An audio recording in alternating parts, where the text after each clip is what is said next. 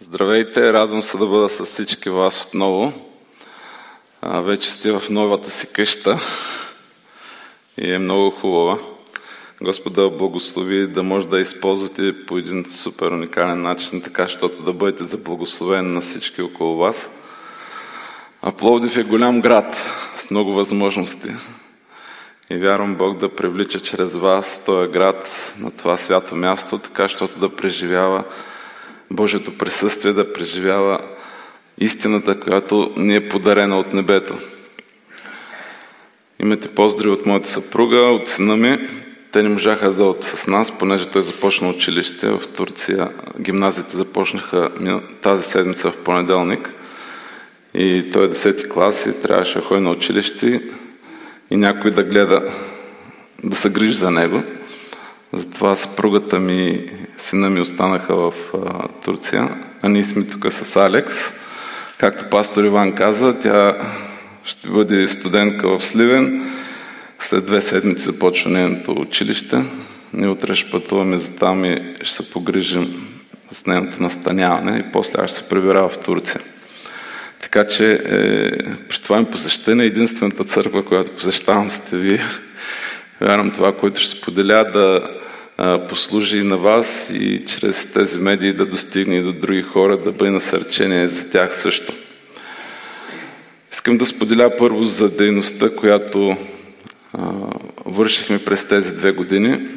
Знам дали е готова презентацията, да я пуснете.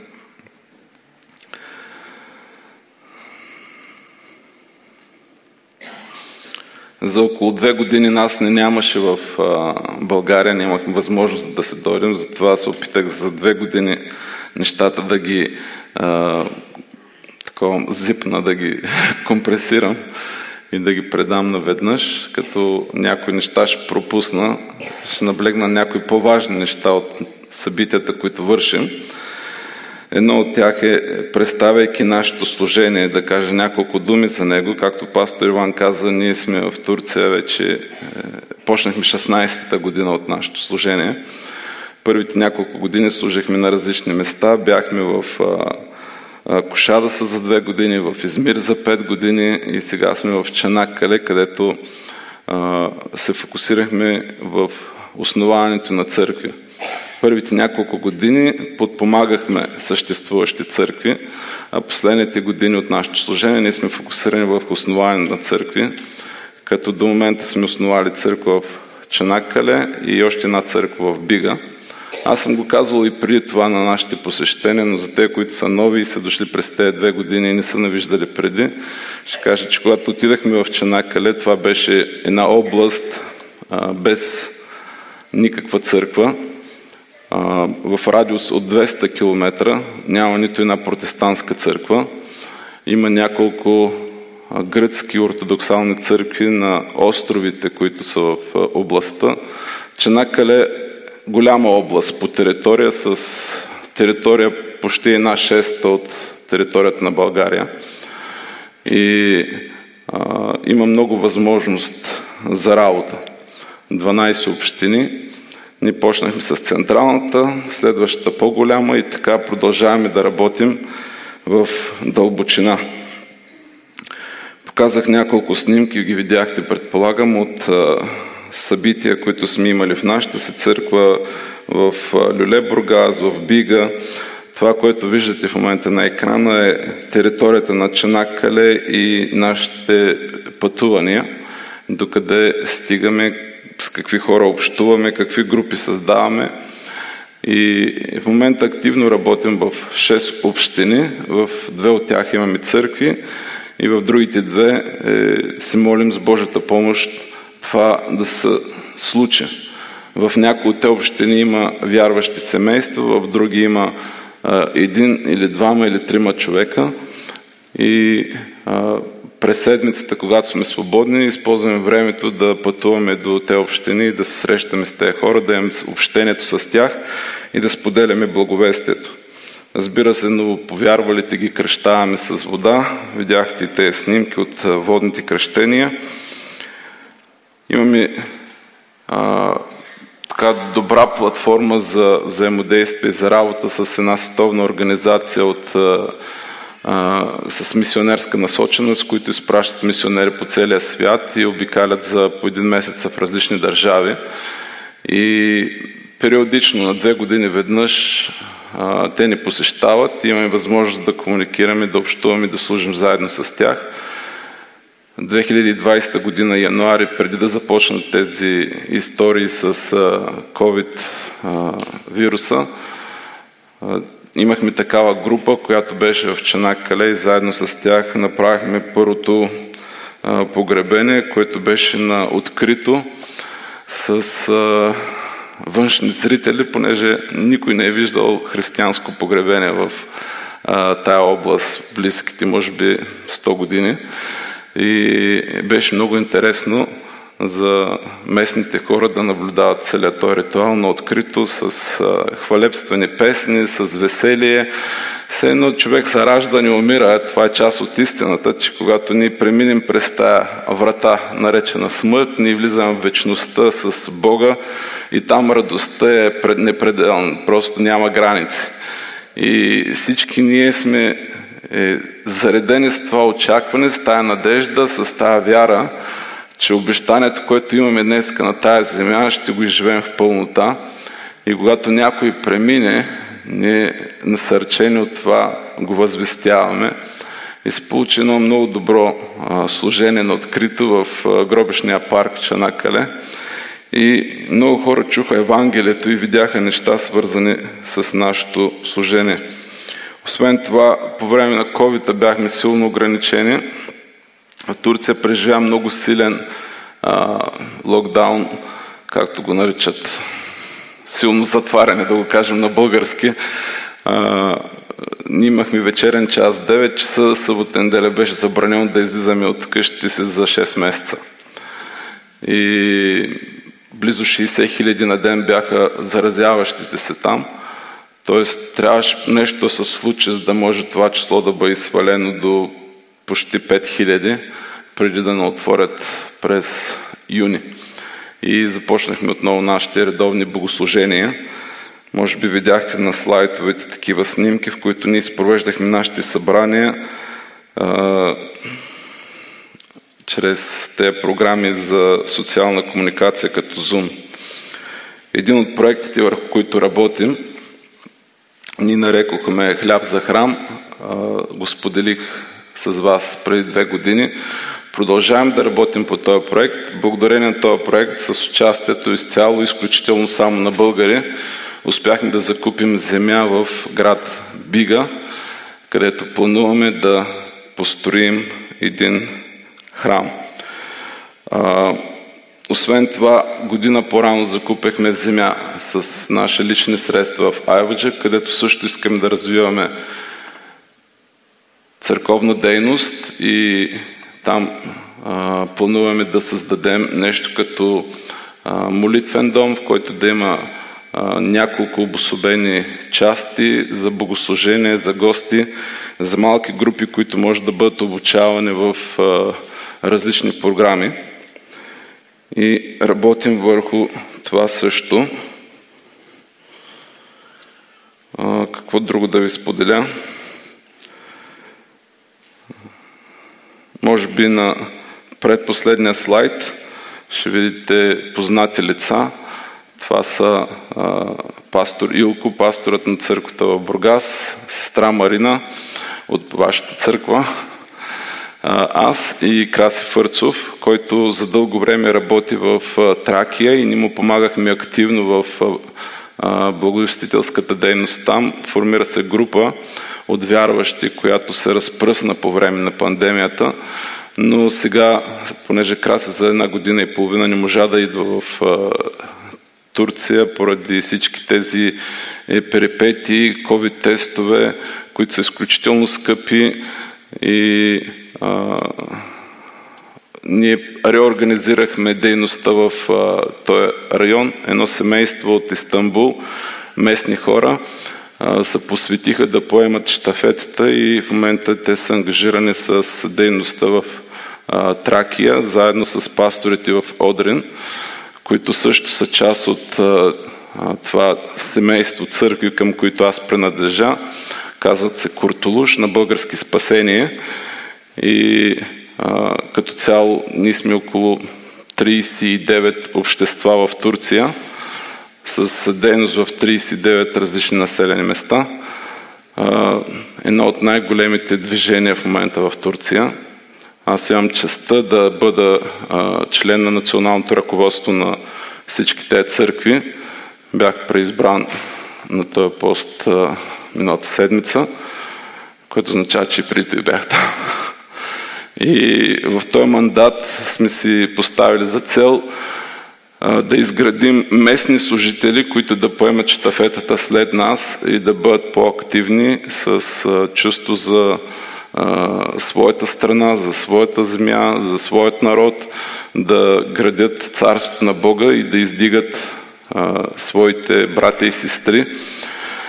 Не да бъде само помощ отвънка, но да бъде помощ отвътре. Като цяло ръководството е от почти местни хора, аз съм единствен чужденец в него, но повечето от църквите са нови и пасторите са а, нови, някои от тях все още не са ръкоположени като пастори. Признали сме ги като служители и сме им дали права да служат в църквите, да отслужват най-различни богослужения, да дават Господна трапеза, да проповядват, да се грижат, но все още не сме ги ръкоположили.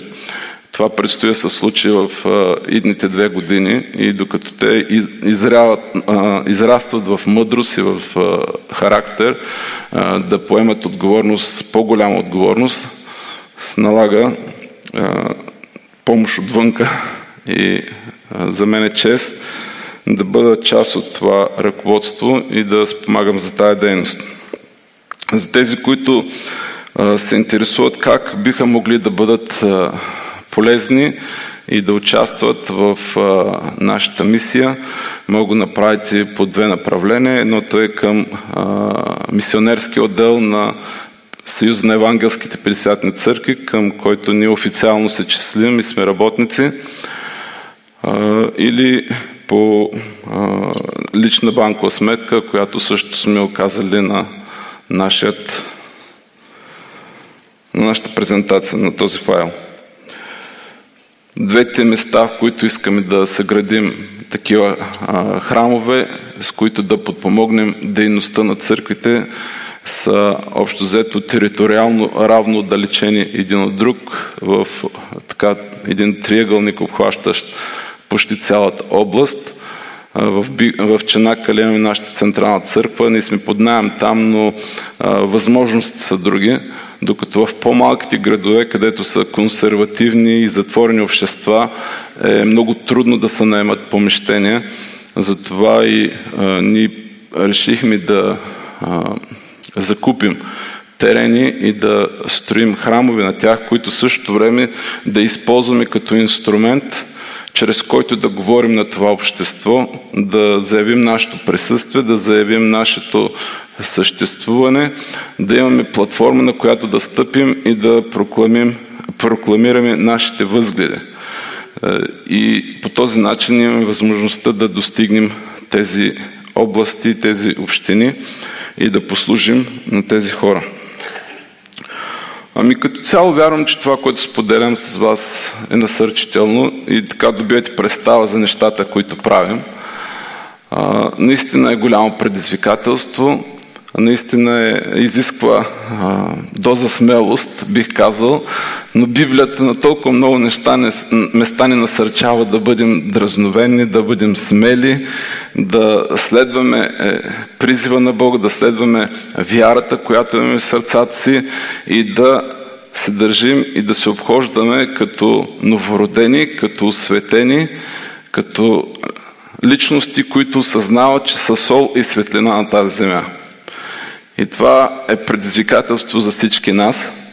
Затова и днеска, след като споделям за всички тези неща, които Бог по един или друг начин ни е движил да направим в тази страна и които вярвам, че са донесли траен плод за царството му, с нощи на младежите споделихме за това, че десетки души сме довели до място да бъдат кръстени с вода, а повярвайте в системата, в която Ние работим, това не е лесно. В България обикновено, когато някой пожелая да бъде кръстен, бързо се случва.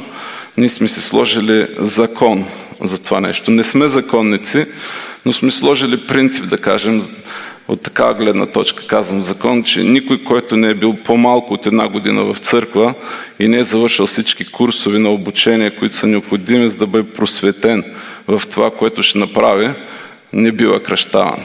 Тоест, ако говорим за а, над 60 човека кръстени в Чанакале и, и може би още толкова, докато сме били на другите места, това е нещо, което сме сложили като предизвикателство към всички тези, които са решили да бъдат кръстени. На много сме отказали. И ще ви кажа, че не е грях да откажеш нещо на някой, който няма вяра за него. А, понеже хората гледат филми, гледат Холивуд, гледат какви ли не романтични истории, в които мафиоти посещават една чантичка църквата и попа бива купен за жълти стотинки или за малко повече и си мисля, че това е нещо забавно, нещо романтично и различно от тяхната религия, от тяхната представа, в която те са заробени в един свят на покорство и си мисля, че по този начин могат да стигнат до Бога. И ние трябва да кажем не, защото това е лъжа, това е измама, това е заблуда, която не може да донесе спасение, която не може да донесе живот. На времето един а, много уважаем от мене учител казваше така, не всяка мишка, която влиза в гаража е лек автомобил. Така че ние трябва да имаме съзнанието като Божии служители да изграждаме такива личности, да провокираме такава вяра в хората, която наистина да ги убеждава, която да е носител, да носи заряд на действие, акт на вяра след тази изповед. Спомняте си Христос, след като беше кръстен във вода, мина най-тежкия период в живота си, беше изкушаван 40 дена от дявола, поставен в условия, в които наистина изпитанието е жестоко. Мнозина минават през такива места и не осъзнават защо има толкова много проблеми в живота си. Защото не е да си играеш на вяра. Това наистина или го вярваш, или не го вярваш. И за да може човек да дойде на, тая, на това място на убеденост, на увереност, че той може да продължи, че той може да държи това в ръцете си, да устоява с тази вяра, ние предизвикваме тези хора да посветят минимум една година от живота си като активни участници в живота на църквата, да завършат всички наши класове като а, алфа курс, курс за израстване, курс за посвещение и курс за кръщение. И чак тогава ние им позволяваме те да бъдат кръстени и да бъдат в служение в църква. До тогава могат да бъдат оглашавани, както едно време нашите отци на вярата в първи, втори, трети век са категоризирали всички тези новообращенци, които са посещавали църковните храмове и са преобщавали към църквите. Те са ги нарешили оглашаеми и е, са изчаквали времето, в което наистина вярата в тях ще съзре до ниво, в което те да изповядат и да добият тази увереност за вечността. Че от тая точка нататък те няма да се върнат назад и ще устоят на всякакво изкушение, на всякакъв натиск в тяхния живот. Знаете от историята, че първите християни са понасяли изключително големи предизвикателства. Нали? Те са били отговорни с живота си за поведението си, за вярата си, за изповедта си. Така сме и ние днеска. В земята, в която живеем, в земята, в която служим. И понеже това е свързано с радикални чувства, с радикални мисли, с радикални решения, аз реших днеска да споделя с вас една такава тема, която оглавихме като да бъдем свободни от страха. Свободни от страха.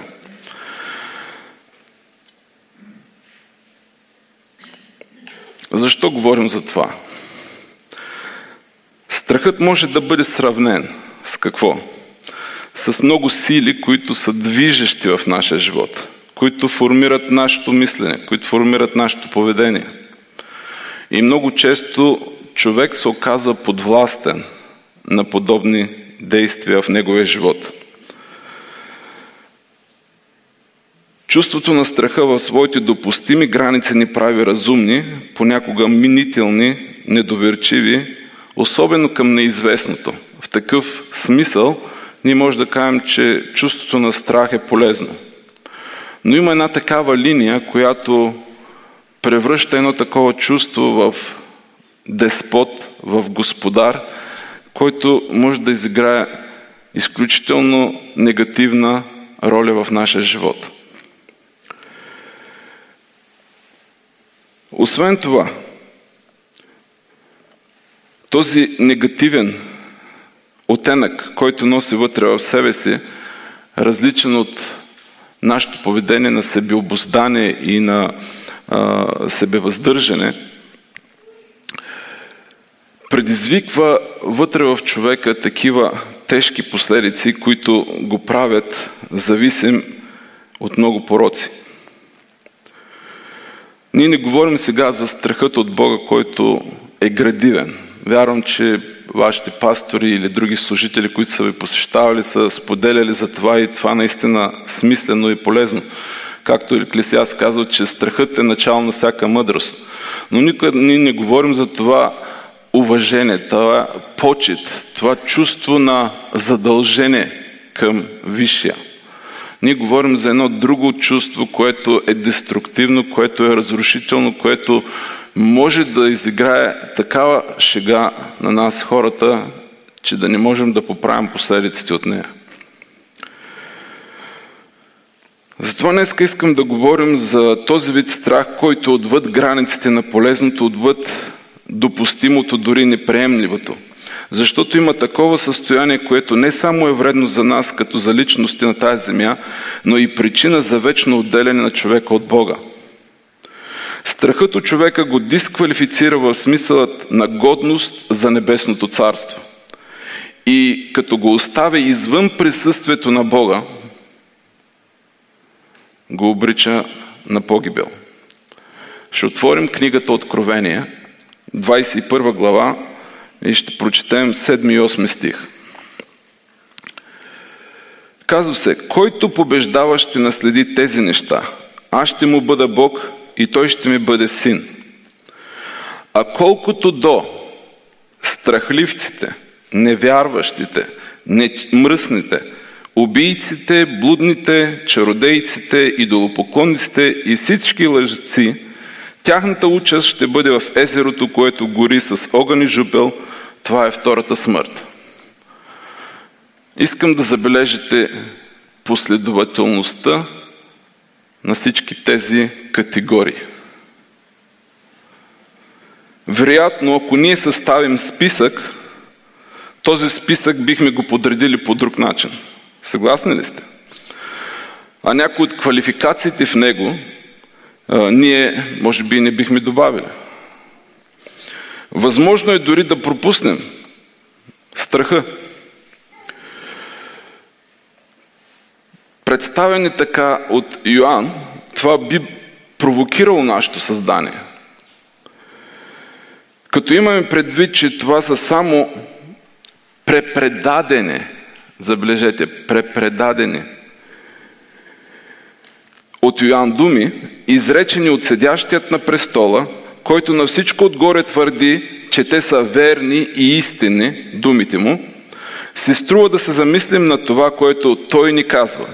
Ние, навярно, много сме говорили против греха на убийството, на прелюбодейството, на окултизма, на идолопоклонството, на лъжата.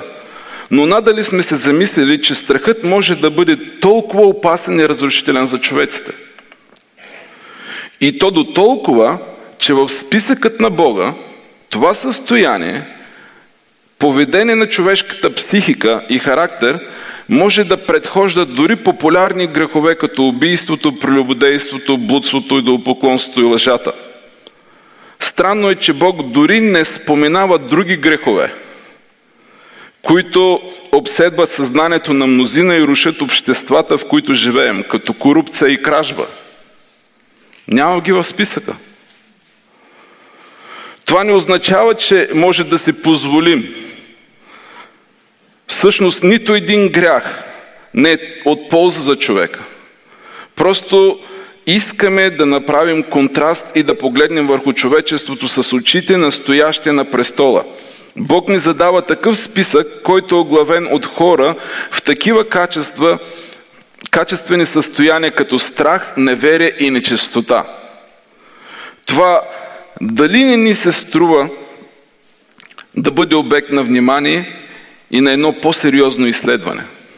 Вярвам, че ще се съгласите с мен, заедно ще потърсим както смисъл на тези думи, така и решението на този проблем. Защо?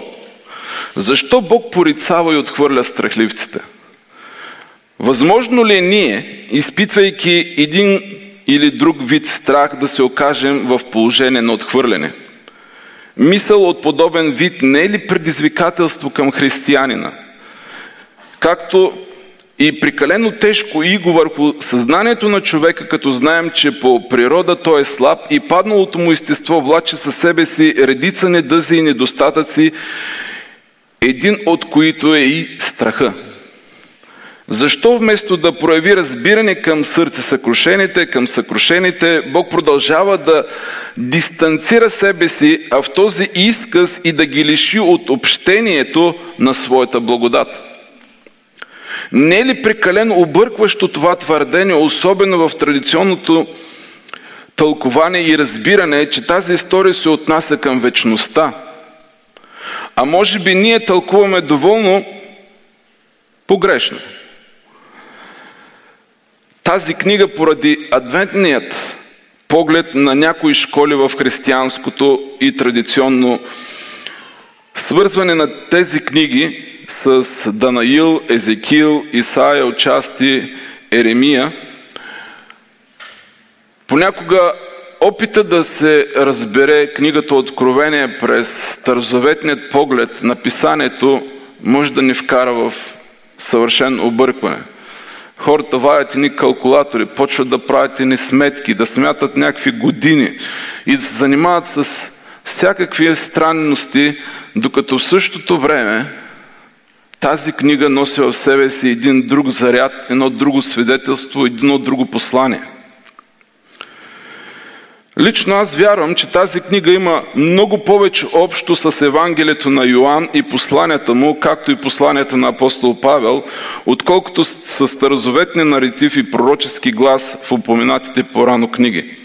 Разбира се, това е друга тема на разговор, но въпросителните относно поведението на страха, неверие и нечистота, както и последвалата редица от квалификации, трудно би могла да се отнесе до новородени, преминали във вечността същества, които са и отделени от плътта, явяваща се гнездо на всички тези движещи ни към греховното силе. В противен случай ще се наложи да дадем ново обяснение на понятия като новорождение, праведност, изкупление, освобождение, освещение, победоносен живот, дарби, унаследяване на усиновлението, власт и сила.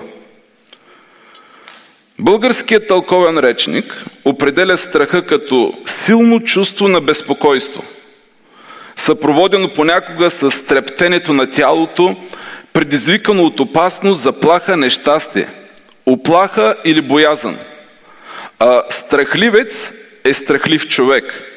Страхлив е, първо, който проявява страх, боязлив или плах, който проявява страх. Видимо, Бог има много против хора, които биват отъждествени с страха. Но това ни знание все още не е отговор на въпроса защо. Опитваме се да получим повече разбиране по темата. Нека да прочетем още веднъж пасажа в Откровение, като добавим малко повече месо в тази тема. Четем от първи до 8 стих. И видях ново небе и нова земя, защото първото небе и първата земя преминаха. И море нямаше вече. Видях и светия град, новият Иерусалим, да слиза из небето от Бога, приготвен като невяста, украсена за мъжа си. И чух силен глас от престола, който казваше, ето скинята на Бога и с човеците. Той ще обитава в тях, те ще бъдат Негови люди и сам Бог, техен Бог, ще бъде с тях. Той ще обърши всяка сълза от очите им и смърт не ще има вече. Нито ще има вече жалеене, ни плач, ни болка. Първото премина. И седящият на престола рече, ето, подновявам всичко. И каза, напиши, защото тия думи са истинни и верни. И рече им, сбъдна се, аз съм алфата и аз съм алфа и омега, началото и краят. На жадне ще дам даром от избора на живота, от, от избора на живота, на водата на живота, извинете, който побеждава ще наследи тези неща, аз ще му бъда Бог и той ще ми бъде син, а колкото до страхливите, невярващите, мръсните, убийците, блудниците, чародейците, идолопоклонниците и всички лъжци, тяхната уча ще бъде в езерото, което гори с огън и жупел. Това е втората смърт. Стихове 1 до 5 често се тълкуват в перспективата на неоткритото. Още неоткритото нам още бъдеще – може би това ни вкарва в капана на разбирането и объркването, до което стигаме. Ако всичко е преминало, ако всичко е преминало, за каква победа говорим? Всичко ще е преминало и идеята за тези, дето те първа трябва да побеждават, се обесмисля – но ако това е една алегория, която не отричаме да има и своите вечни проекции, тогава тези стихове може да се отнесат до нашето ежедневие. И да ни подбудят към размисъл и действия. Какво би станало, ако допуснем, че думите в края на стих 4, първото премина, се отнасят до тази преминала ера – в която Святия Дух е бил чуш на човечеството, освен по принуда, когато е слизал специфично върху избраните пророци, царе, свещеници и съдии. На Петдесятни с идването на Отишителя започва една нова ера на божественото присъствие между хората, която, вярвам, небето известява с думите «Сбъдна се». Това явление смислово много наподобява думите на Исус Христос на Голготския кръст, където Той казва свърши се. Но това са две различни думи, които като че ли имат огледално значение. Не казвам, че са синоними. Това са две различни понятия, които са отнесени до две съвсем различни действия, до два съвсем различни плана – Единият е свързан с живота на Богочовека Христос, в който той изпълнява своите задължения и дава рапорт. Свърши се.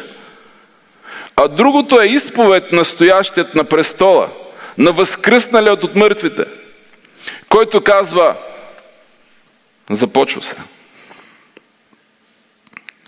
Започва една нова ера в човешката история. Една ера на духа, в която цялата цивилизация, човешка цивилизация търпи промяна, търпи обновяване. Затова, когато говорим за Педесятница, не трябва да омаломожаваме този празник като че ли на втора категория празник. Ние с голямо въодушевление честваме е, Рождество Христово и Възкресение.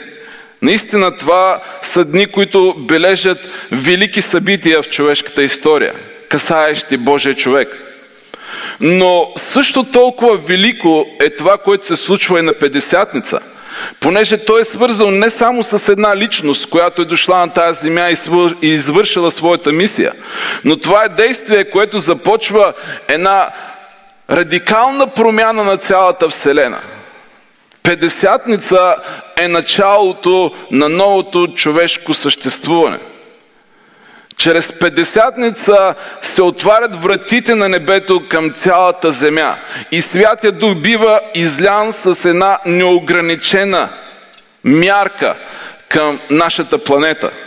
С цел да ни доведе до това избавление, до това изкупление, до това преобразяване, до това обновление, за което малко по-късно ще споделим. Без педесятница, без това действие на Святия Дух върху човека, ние всички сме обречени. Ние всички сме изгубени. Без действието на Святия Дух вътре в нас, без нашето преживяване на Бога, всичко е пусто и празно. Кимвал, що дрънка. Павел използва такъв израз. За да обясни религиозното поведение на неговите съвременици. А Бог говори за нещо друго. Казва, сбъдна се. Моят план се сбъдна. Започва. Както казах, това са два израза с огледално значение. Исторически първият възгласява завършекът на едно велико дело, изискващо много смелост и здразновение. Състояние противоположно по смисъла на страха. А второто възгласява решението, израза на промяна. Божият дух бива излян на човеците. Утешителят, който вече живее в и сред вярващите – който утешава и бърше всяка една сълза на повярвалите, на тези, които са имали смелостта да се доверят на Христос и осветени чрез Неговата кръв да бъдат променени. Това събитие по един неповторим начин ни доказва отново, че седящият на престола е алфа и омега, началото и краят. Разбира се, думата краят може да се разглежда много емпирично, но в смисъла – че вярата в Христос ни превежда до краят. И това е което ни учи Новия Завет. Чрез вяра в Христос да стигнем до краят. Ние не можем да бъдем в краят без да имаме вярата. Затова ние трябва да се доверим. Да се осмелим да се доверим. Ни превежда до краят, т.е. в духа на Бога ние имаме завършекът на всичко. Така погледнато няма друг смислен завършек, освен Христос. Тези, които нямат смелостта и вярата да се доверят на гения на нашето спасение, на личността на седящият вече на трона, те нямат шанс да се очистят от греховете си затова остават извън завета и така пропускат усиновяването, което получаваме чрез него. Вярвам, че точно поради тази причина страхът предхожда много други грехове, които една част от църквата окачествява дори като смъртни. Страхът сам по себе си е лош съветник – той ни държи в робство и доколкото ние се водим от Него, стоим далеч от Спасителя и Неговия план за спасението на човека. Често ние обичаме да говорим колко много Спасителят е ангажиран с нас, нали? Той ни обича, търси, избавя, напътства, благославя, изцелява, възнаграждава. Понякога, прекрачвайки границите на смисленото, лично го въвличаме в приключение с нашето необоздано его. Така той задоволява не само нашите потребности, но бива и принуден да ни забавлява, като някой клоун по лицето на земята. Както някой клоун по лицето на земята не би могъл. Започваме едва ли не да изповядваме, че видите ли, той е а, вълшебният дух от ламбата снабдява не само нашите неотложни нужди, но и е, безсмислени капризи. Кара ни да се чувстваме важни и значими. Като добър слуга се показва свръхангажиран във всичко към нас. Не е ли чудесно това маргинално евангелско самовнушение, проявено чрез отличаващото ни от тълпата мускулчена вяра? Някои хора така разбират вярата. Изключително порочно. След един подобен анализ на писанията и потопени в ритъма на религиозната тантра, ние се обявяваме за фейт личности или църква, движение и прочее. Виждали сме ги? Все още ги виждаме. Така почваме да седим другите през мярката на дрехите, с които ние се обличаме, колите, които ние караме, блясъка на грима, който се слагаме. Не искам да накарам някой да се чувства неудобно. Но ви моля да се замислите върху един такъв въпрос. Защо вместо да ни разкаже колко преуспели във вярата са били апостолите и техните последователи, Библията ни занимава с трудовете и страданията на основателите на църкви.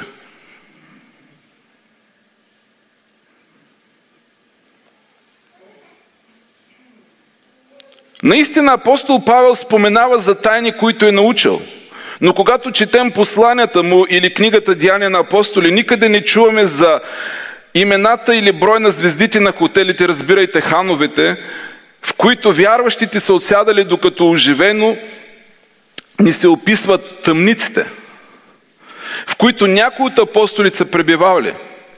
Никъде не чуваме за марките, с които са се обличали, не виждаме, че някои дори са били, но виждаме, че някои дори са били възкресени заради качеството на труда, който са полагали. Спомните си тази женица, за която се застъпиха толкова много хора и помолиха Петър да дойде и да се моли за нея, като му показваха ризите, които е шила. И така виждаме трудът на един човек мотивира Божия апостол да положи ръцете си върху нея и да я възкреси. Никъде не четем за новите им придобивки на вярата, като понита, жребчета или колесници, но ни се казва какви безплатни билети са им били предоставени с више. Пътуване на държавни разноски и охрана, каквато дори някои държавни глави не могат да си позволят но в качеството на подсъдими за Евангелието. Може ли си помислите, лична охрана от 470 човека да ви предводят от един град до друг? Така започна пътуването на апостол Павел до Рим.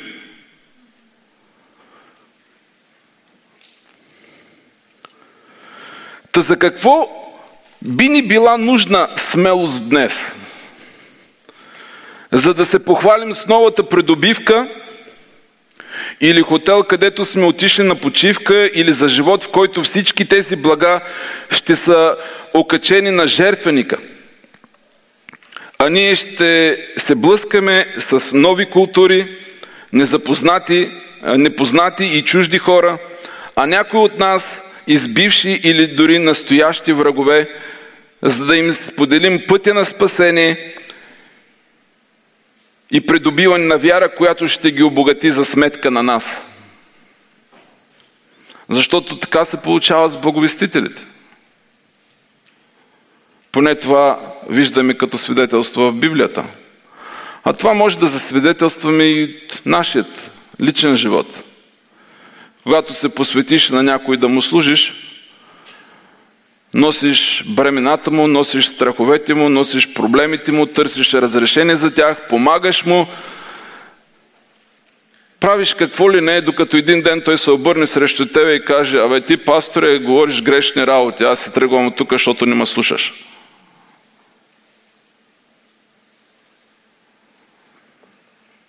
И това сме виждали. Нали? Та за какво не е нужна смелост? Някои наистина поради страх рубуват на егото, на тъмнината и не правят тъй нужната крачка на вяра към седящия на престола, при все, че той е направил нужното, те да бъдат избавени от страховете си. Авторът на книгата Евреи също отхвърля, също хвърля светлина върху думите на Йоанн относно страха. Ето вижте какво пише в книгата Евреи 2 глава от 11 до 18 стих. Понеже и уния, които освещава, и уния, които се освещават, всички са от едного, за която причина той не се срамува да ги нарича братя, казвайки, ще възвестявам името на братята си, ще те хваля сред събранието. И пак, аз на него ще оповавам. И пак, ето аз и децата, които Бог ми е дал. И тъй, понеже децата са същества от общата плът и кръв, той и той подобно на тях взе участие в същото. Кой той е той? Кой? Христос. Нали? Съгласни ли сте? За да унищожи чрез смъртта този, който има властта, сиреч дявола, и да избави всички ония, които поради какво? Поради страха си от смъртта през целия си живот са били подчинени на робство. Какво прави страха? Подчинява човешкото естество на робство. Страхът от смъртта, брата и сестри, ни прави роби. Не може да ни направи роб друг човек. Страхът в нас ни прави роби. Дори една нация да бъде завладяна от друга нация, да бъде подчинена. Чувството на роба идва с страха. Павел казва, тези, които са роби, са свободни в Христос. Тоест, фактически един роб е свободен, ако вътре в него живее Христос. И тези, които са свободни, сме призовани да станем роби, но на любовта. На Бог, който е любов. Христос направи всичко, за да може ние да бъдем избавени от страха, който ни въвежда в робство. Защото той не помогна на ангелите, помогна на човеците. Затова трябваше да се оприличи във всичко на братята си, за да даде милостив и верен, за да бъде милостив и верен поросвещеник в отношение към Бога, за да извърши умилостивение за греховете на людите. Ето разбираме и какво е робството. Поради страха от смъртта човек става роб, като върши грях. Значи нашите грехове са продукт на страховете вътре в нас. Има много хора, които се казват, аз веднъж ще живея, дай да правя всичко, което мога. И това е робство. Той се страхува от смъртта и за това се позволява да върши грях. Да не би да пропусне.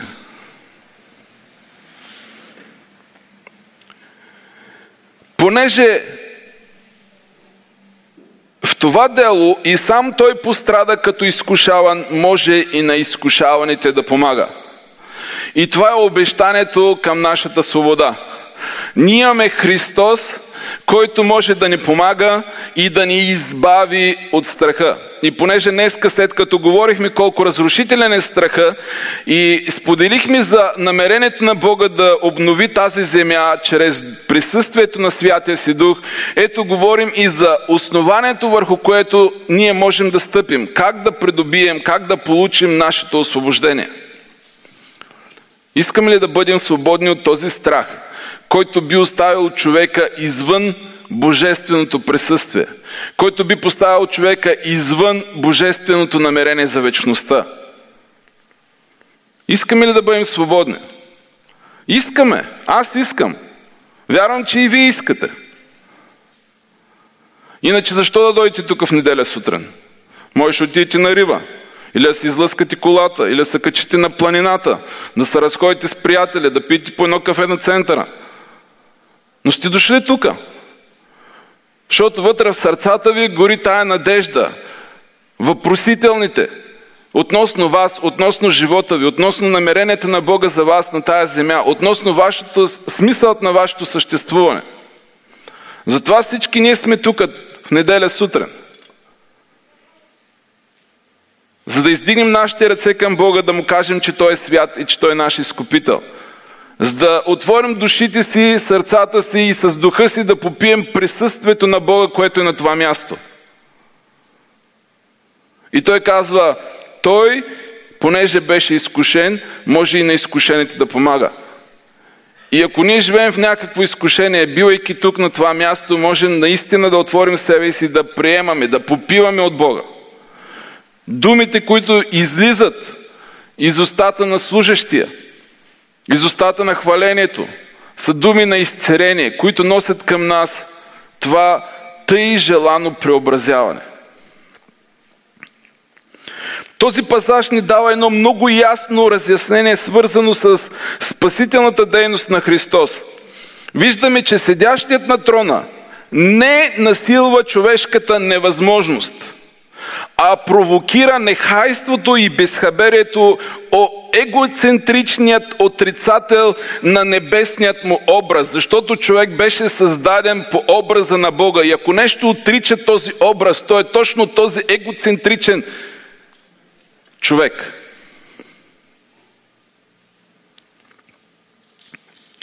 Преди да поиска и да потърси нещо от човека, Бог вече е направил нещо съществено в тази посока.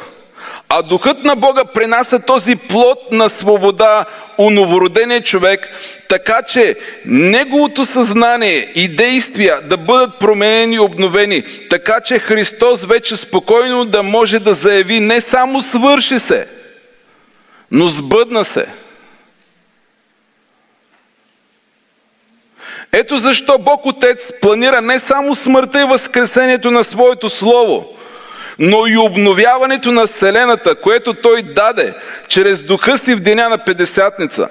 Бог в своя спасителен план на човечеството пророчески вложи свидетелството за Христос като основа на тази нова епоха в цялата Вселена, където няма място за море от страхливци, неверници, нечисти, разбирай необрязани в сърцата си езичници и прочее. В посланието си към Тимотей апостол Павел е свидетел на тази истина. Понеже ми е напомнено за твоята нелицемерна вяра, която първо се намираше в баба ти Луида и в майка ти Евникия. Нека кажем слава на Бога за тези потомствени християни, които следват вярата на своите родители. По тази причина ти напомням да разпалваш дарбата от Бога, която имаш от Бога, която имаш чрез полагането на моите ръце. Защото Бог ни е дал дух не от страх, а на сила, любов и себевладение. Някои преводи казват здрав разум. Но това не е дух от страх. Тоест, Павел добре е видял какво Бог е направил – за нас. И насърчава своят духовен син Тимотей да разпалва живота вътре в него, дарбите от Бога вътре в него. Не според някогашното естество, но според това, което той е в Бога. Както Яков казва, бивайте диятелни изпълнители, за да не се заблуждавате. Когато говорим за вяра, трябва да говорим и за дела. Ние не говорим за дела, които носят спасение. Ние говорим за дела, които са свидетелство на нашата вяра. Никой не гледа домати, които не раждат плод. Никой не гледа чушки, които, нали, пипери, които не раждат чушки. Нали? Някой от вас сеяли ли си домати и пипери, които не дават плод? Цвети, което не вързват свят. Разбираме, че смисълът на вярата е да бъде плодоносна. Тоест, тя е, плодът е белегът на вярата. Плодът е свидетелството на вярата. Делото е свидетелството на вярата.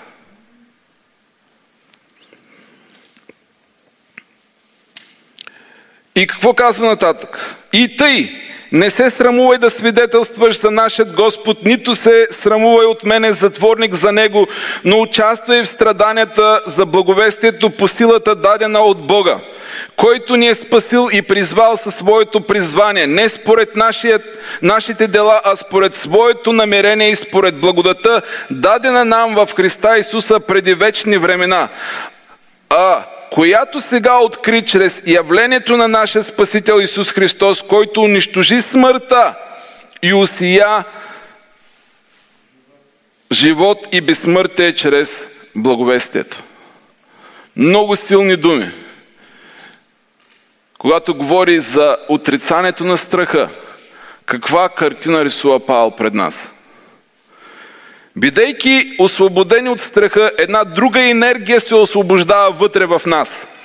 До сега, ако сме били възпирани от едно действие, за което апостол Йоанн в Откровение заявява, че е донесло нашата победа, а именно свидетелството за Христос, то вече този дух на страх е отстъпил място на един друг, дошъл от Бога и носещ ни победа.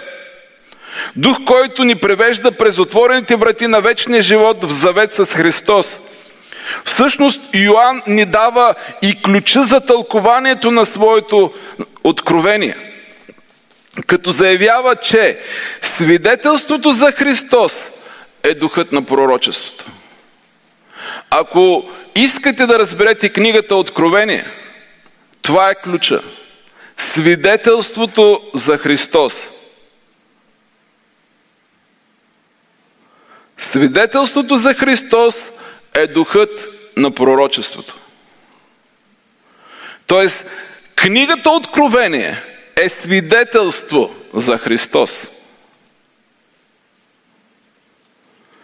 Тази книга Откровение се явява и завършек на Евангелието, където продължението на темата за страха добива смисъл на поредното предупреждение към упорстващите или по-скоро страхуващите се да приемат Христос. Съгласен съм с тълкователите, които разпознават в лицето на световната блудница, подробно описана в, с греховете си в Езекил 16 глава, умиращия Иерусалим – поради което съзирам и този упрек на апостола, едно сериозно предупреждение към всички тези, които поради страха от юдеите заради традициите си са се превърнали в роби. Не е ли интересно да видим, че темата за страха не е нещо ново в творбите на Йоанн? Очевидно това е проблем, който други евангелисти не разглеждат. Защо? Или те са подвластни на тези проблеми, или са повлияни от други събития, или времето не им е позволило да се задълбаят в проблемите на мисиологията. Най-стряскащото допускане е да, се, е, да са повлияни от тази сила. В градацията на Йоан проблема страх е явен сред последователите на Месията. И не е разрешен дори след неговото възкресение – Не случайно Йоанн представя Спасителя като носеш мир и успокоение.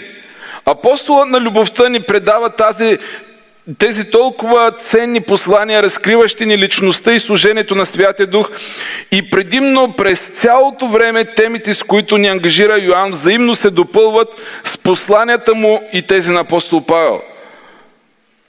Това ни кара да се замислим какво точно промен... Е, какви точно промени настъпват в църквата в края на първи век, за които Йоанн търси разрешение. В Евангелие от Йоанна, 20 глава, 19 стих, след възкресението на Христос, четем за това, което се случва – а вечерта на същия ден, първия ден на седмицата, когато вратата на стаята, гдето бяха събрани учениците, беше заключена поради страха от юдеите. Исус дойде, застана насред и каза, мир вам! Виждаме Христос, който от самия ден на своето възкресение се опитва да сломи страха в сърцата на своите последователи. Те все още са същия този проблем. Все още таят вътре в себе си страх. Посланието, което са приели за спасението, веста за възкръсналия Христос, все още не ги е мотивирала да бъдат активни във вяра, така, защото това, което са преживели, на това, което са станали свидетели, да го занесат и да го споделят с другите но са се затворили в своята си общност, затворили са вратите и престояват в своя страх. И трябва да се появи възкръсналия Богу човек към тях и да каже мир вам. Откъде влезе? За него няма граници. Това е надежда за нас. Ако днеска се страхуваме, колкото и да сме се затворили вътре в нас, където и да сме се скрили, Христос влиза вътре в нашия живот с това послание. Мир вам! Понеже това е което има Христос за нас. Ние не бива да се съмняваме в намерението на Христос за нас. Христос има мир за всички нас. И не само за нас. Но това, което възпрепятства веста за Христос, свидетелството за Христос, свидетелството за този мир е нашия страх и той трябва да бъде изтрушен.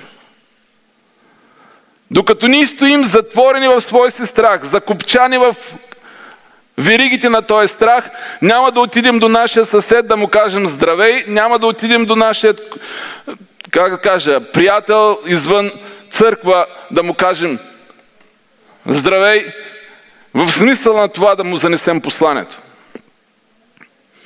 Няма да отидем до нашия началник или няма да отидем до нашия работник. Поне се срамуваме. Това беше проблема на Тимотей, затова Павел му казва, Бог не ни е дал дух на страх. Не се срамувай от мене, не се срамувай от Христос. Но бъди свидетел. Дарбата, която си приел, използвай. И Христос дойде до 12-те апостола. Това не е само наш проблем. Искам да успокоя с това, но и, и да ви предизвикам, защото вижте, Христос не казва, няма проблем, момчета, разбирам, възстрахувате се, абе ще го оправим някакси. Не, дойде и направо ги благослови каза, мир вам! И трябваше този мир да покори целия страх вътре в сърцата им и да ги изкара навънка. И те бяха насочени към едно определено място, където трябваше да преживеят Божията слава. И на това място тези хора срещнаха Божия дух.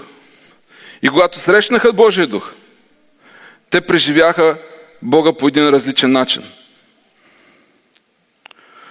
Имам още няколко стиха, които искам да споделя с вас.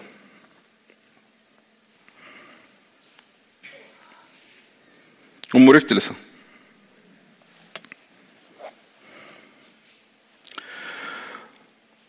Преди Господ да осъди нещо, казах. Той вече е предоставил разрешението му. Не може да виним Бог и неоснователно да му вменяваме безчувственост към слабите и падналите. На много места Новия Завет ни свидетелства за благодатното дело на спасението, което включва както частта на изкуплението, изработено от Христос, така и на приложението, изявено чрез благодатните действия на обновление от страна на Святия Дух в живота ни. Ако е било дълго, мога да го повторя и да го кажа по-просто. Спасението не е само това, което Христос направи. Спасението е и това, което чрез делото на Христос бива внесено в нашия живот под действието на Святия Дух. Някои казват, Христос умря за мен на кръста, всичко е пито платено, яш, пи, весели се, прей каквото искаш. Това не е християнство. Това не е вяра.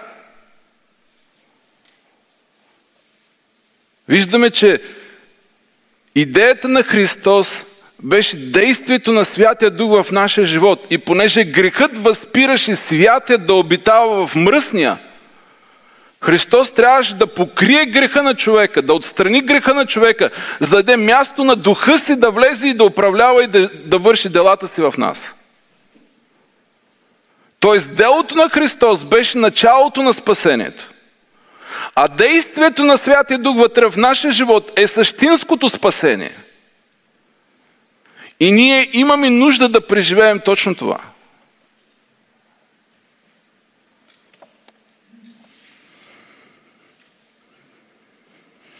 На много места в Новия Завет ни се засвидетелства за благодатното дело на спасението. Затова е нужно да видим не само стандартите, според които Бог ще отсъди за вечността, но и решенията, които Той свежда на нашето внимание, чрез проява на безстрашие, разбира и доверие в Бога. Ние биваме обновени, за да се впишем в тази картина на обновлението, според което морето липсва. Какво четахме в Откровение? И няма вече море.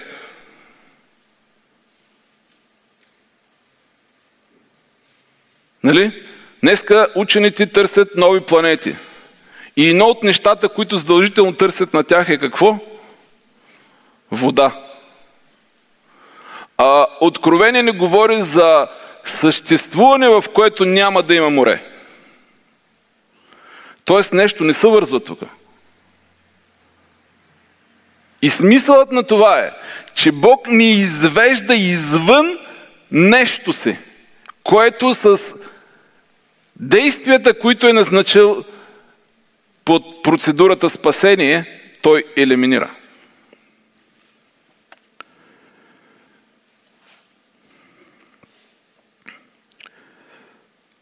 А, това означава, че липсата на всичко светско, нали, липсата на морето, липсва това познание на доброто и злото, което ни приобщава в едно друго общение. Знаете, когато човек позна доброто и злото, с кого се свърза, в което ние се размиваме като личности и губим своята човешка идентичност.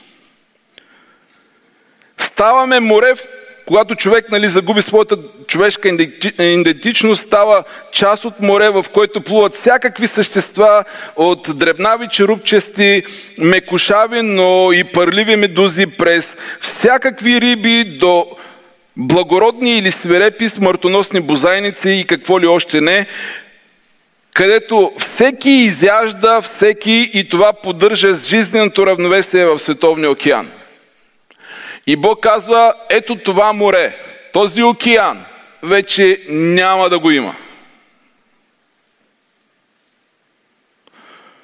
Разбирате ли за какво море и за каква липса на море се говори тук? Където ние няма да изяждаме един друг себе си според величието си, славата си, могъществото си, портфейла си или там с каквото разполагаме като инструменти. Няма да всяваме страх един на друг. Няма да бъдем заплаха един за друг. В Божият мир и в Божието царство това море отсъства. Тази заплаха отсъства. Тази убийствена дързост на човека да унищожава себеподобния си отсъства. И затова Бог казва и няма да има вече море. Защото морето е преобраз на този езически свят, в който ние сме попаднали чрез познаването на доброто и злото в един духовен съюз с дявола. Затова е важно ние да бъдем дръзности. Затова е важно ние да бъдем смели. Затова е важно ние да се доверим на Бога че Той може да ни въведе в един друг свят, в едни други реалности на живота, за които е казва, че страхливците нямат място.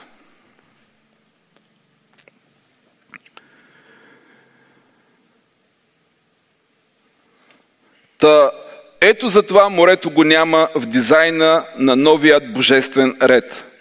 Това ни помага да разберем едни други думи в писанието – Посланието на Павел до Тит.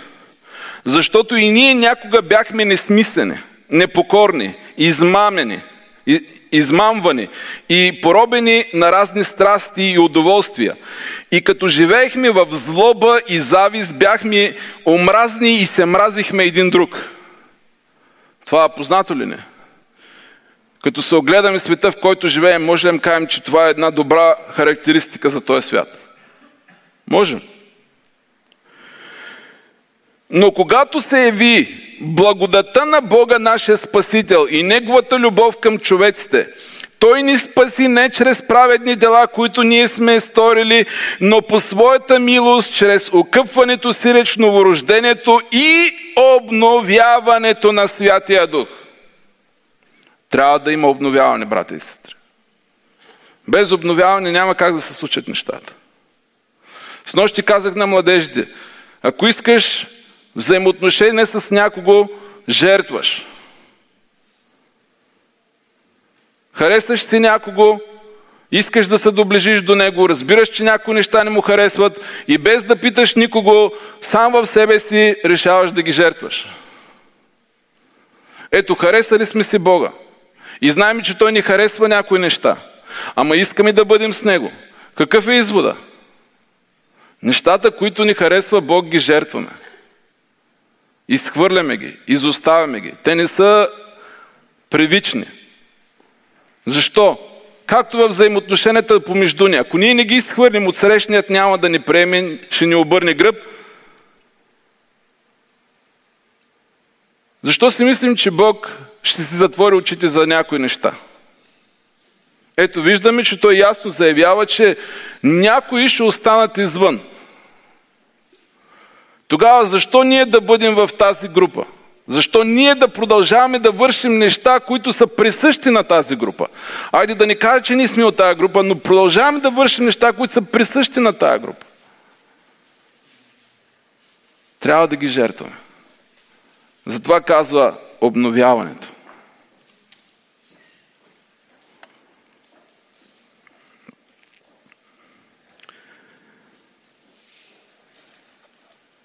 Той ни спаси не чрез праведни дела, които ние сме сторили, но по своята милост, чрез окъпването си реч новорождението и обновяването на Святия Дух, когато изля изобилно върху нас чрез Исуса Христа, нашия Спасител, та оправдане чрез Неговата благодат да станем според надеждата наследници на вечния живот. Вярно е това слово. Желая да настояваш върху това с цел уния, които са повярвали в Бога, да се упражняват старателно в добри дела. Това е добро и полезно на човеците. Казах в началото, че няма как посланието на духовната дисквалификация на страхливите да звучи актуално за новородените в Христа, но пък то с пълна сила звучи актуално за тези, които са чували думите на това благовестие десетки, може би стотици пъти и въпреки това са останали закоравени в своите души. Избрали са да бъдат подвластни на страха или да го направят свое оправдание или поради страха за собствения си живот са отстъпвали на една или друга тъмна сила, като са предпочитали да бъдат част от една или друга локва, но не и част от славната църква на Бога, която изповядва вярата си и побеждава чрез словото на своята изповед.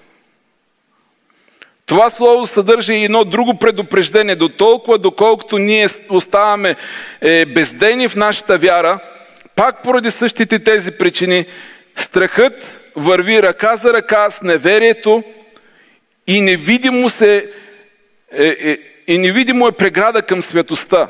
Затова списъкът с отпадналите започва с страхливите, невярващите и мръсните, нечистите. Тук не говорим за спасение чрез изпълнение на правила и закони. Вече прочетахме ясно, че не делата са ни определящи в този път, но действието на Бога. Въпросът е дали нашето отношение позволява и дали то прави място на това действие в живота ни и, или ние се намираме във водовъртежа на страха и не смеем да нарушим спокойствието. Във Второзаконие, 28 глава, се казва, заран ще думаш, о да мръкнеше и вечер ще думаш, о да съмнеше, поради страха, с който в сърцето си ще се страхуваш и поради зрелищата, които с очите си ще видиш. Какъв, какво е предизвикателството пред човека? Безстрашие. Разбирай доверие към Бога, който е промислял всяко добро дело и от когото идва всеки съвършен дар. Други двама пророци също говорят за страха Докато Исаия говори за страха от Бога, Еремия говори за страха от човеците. Затова е важно в духа на писанието да намерим пътя към Бога, а този път видимо е открит и ние чрез всички и ние всички получаваме този шанс да бъдем обновени в духа на Христос и чрез вярата, доверието, което проявяваме към Бога, да бъдем изпълнени с духа Му по начин да преживеем пълната свобода от страха, съответно от греха, без да се самозаблуждаваме, че ще пропуснем нещо от този свят. Апостол Йоанн ни казва в посланието следното. В посланията си. Ние и ние сме познали и сме повярвали любовта, която Бог има към нас. Бог е любов. И който стои в любовта, стои в Бога. И Бог в Него. В това се усъвършенства любовта в нас. Да имаме дразновение в съдния ден. Виждате ли? Защото както Той, така и ние сме в този свят. В любовта няма страх. А съвършената любов изгонва страха. В това се усъвършенства любовта в нас, че имаме дразновение в съдния ден, каза предния стих. Защото в страха има наказание, но който се страхува, не е станал съвършен в любовта. Ние любим. Нека кажем, ние любим. Защото първо Той възлюби нас. Вярваме ли го? Казах ви, Йоанн и Павел имат много общо помежду си. Павел казва нещо подобно, с което свършвам. Но Бог доказа своята любов към нас в това, че когато бяхме още грешни, Христос умря за нас. Как? Три стиха по-нагоре. Казва, Бог изля любовта в сърцата ни. Надеждата в Бога не посрамява, защото Бог изля любовта в сърцата ни. Сега, ние имаме вътре в себе си заряд. Нали? И този заряд, излят вътре в нас, е редно да го отнесем към Бога. Редно е да откликнем на Бога. Редно е да поискаме тази промяна от Бога. Нека се изправим и се молим заедно. Нека кажем на Бога, Боже, благодаря Ти за тази любов. Боже, благодаря Ти за Святия Дух. Боже, благодаря Ти за основата на нашето спасение. Боже, благодаря Ти чрез, чрез Твоят промисъл. Ние биваме избавени от това да се квалифицираме с страхливците, с неверниците, с нечистите, с тези, които вършат такива гнусни грехове, като прелюбодейство, като лъжа, като идолопоклонство. И всичко започва с тази велика промяна. С действието на Святия Дух в нашия живот. С изливането на Святия Дух в нашия живот. Боже, благодарим и Ти днеска. За това, че това не е плод на нашето несъвършено естество, но е велика промисъл на небето. Съвършено дело на спасение, основано на жертвата на Христос – която отвори вратите Твоят дух да влезе сред нас, да обитава в нас, да ни обновява всеки ден, да ни прави различни, да ни освобождава от този страх и да ни прави независими, да ни прави свободни за праведността, свободни да свидетелстваме за Твоят син, свободни да свидетелстваме за това велико дело на спасение. Боже, благодарим Ти днес за действието на Святия Дух в нашия живот, чрез което ние биваме спасяване. Чрез което ние биваме въвеждане в вечността, превеждане до краят, както си казва в Откровение, до краят, алфът и омегата, началото и краят. В Тебе, не отделени от Тебе, но в Тебе, според Твоята воля, според Твоите действия, според Твоите намерения, според Твоите желания, според Твоите искане, според Твоето действие вътре в нас. Затова те хвалим и ти благодарим, защото не е човешка сила, но е Твоята божествена сила вътре в нас. Затова се покланяме пред Тебе, затова Ти отдаваме почет и слава, защото Ти си определил това, защото Ти си причината за това новорождение, за това свръхестествено обновяване. Затова ти отдаваме слава в небесата, затова ти отдаваме слава на земята, затова те хвалим сред ангели и сред човеци. Затова свидетелстваме за Христос, защото на Него се оповаваме за всичко в нашия живот, за всяка стъпка в нашия живот, за всяко действие в нашия живот, за всяка връзка в нашия живот, за всичко в нашия живот, Боже. Разчитаме на Тебе за нашите партньори, разчитаме на Тебе за нашите деца, за нашите родители, разчитаме на Тебе за нашите бизнеси, за плановете, които имаш за нас, за училища и пътувания. Разчитаме на Тебе за тази благовестителска дейност, която разгръщаш чрез църквата си по лицето на земята. Затова те хвалим и ти благодарим, защото ти си съвършеният източник, ти си съвършеният снабдител на всичко това както казва Словото, архитект. Планува всичко съвършено, благодатно. Смиряваме се пред Тебе и Ти отдаваме почет Боже. Изповядваме за себе си, че сме смели, че сме дързостни в Христос. Отричаме се от страха и от всички връзки, към които Той ни оплита. Благодарим Ти. Благодарим Ти за този момент, в който Ти наистина свидетелстваш за себе си, в който ни отваряш очите да видим цялата тази истина,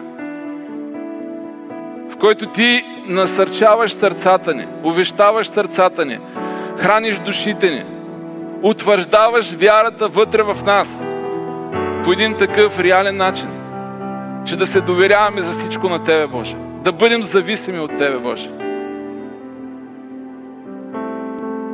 В името на Исус Христос те почитаме. Даваме ти слава.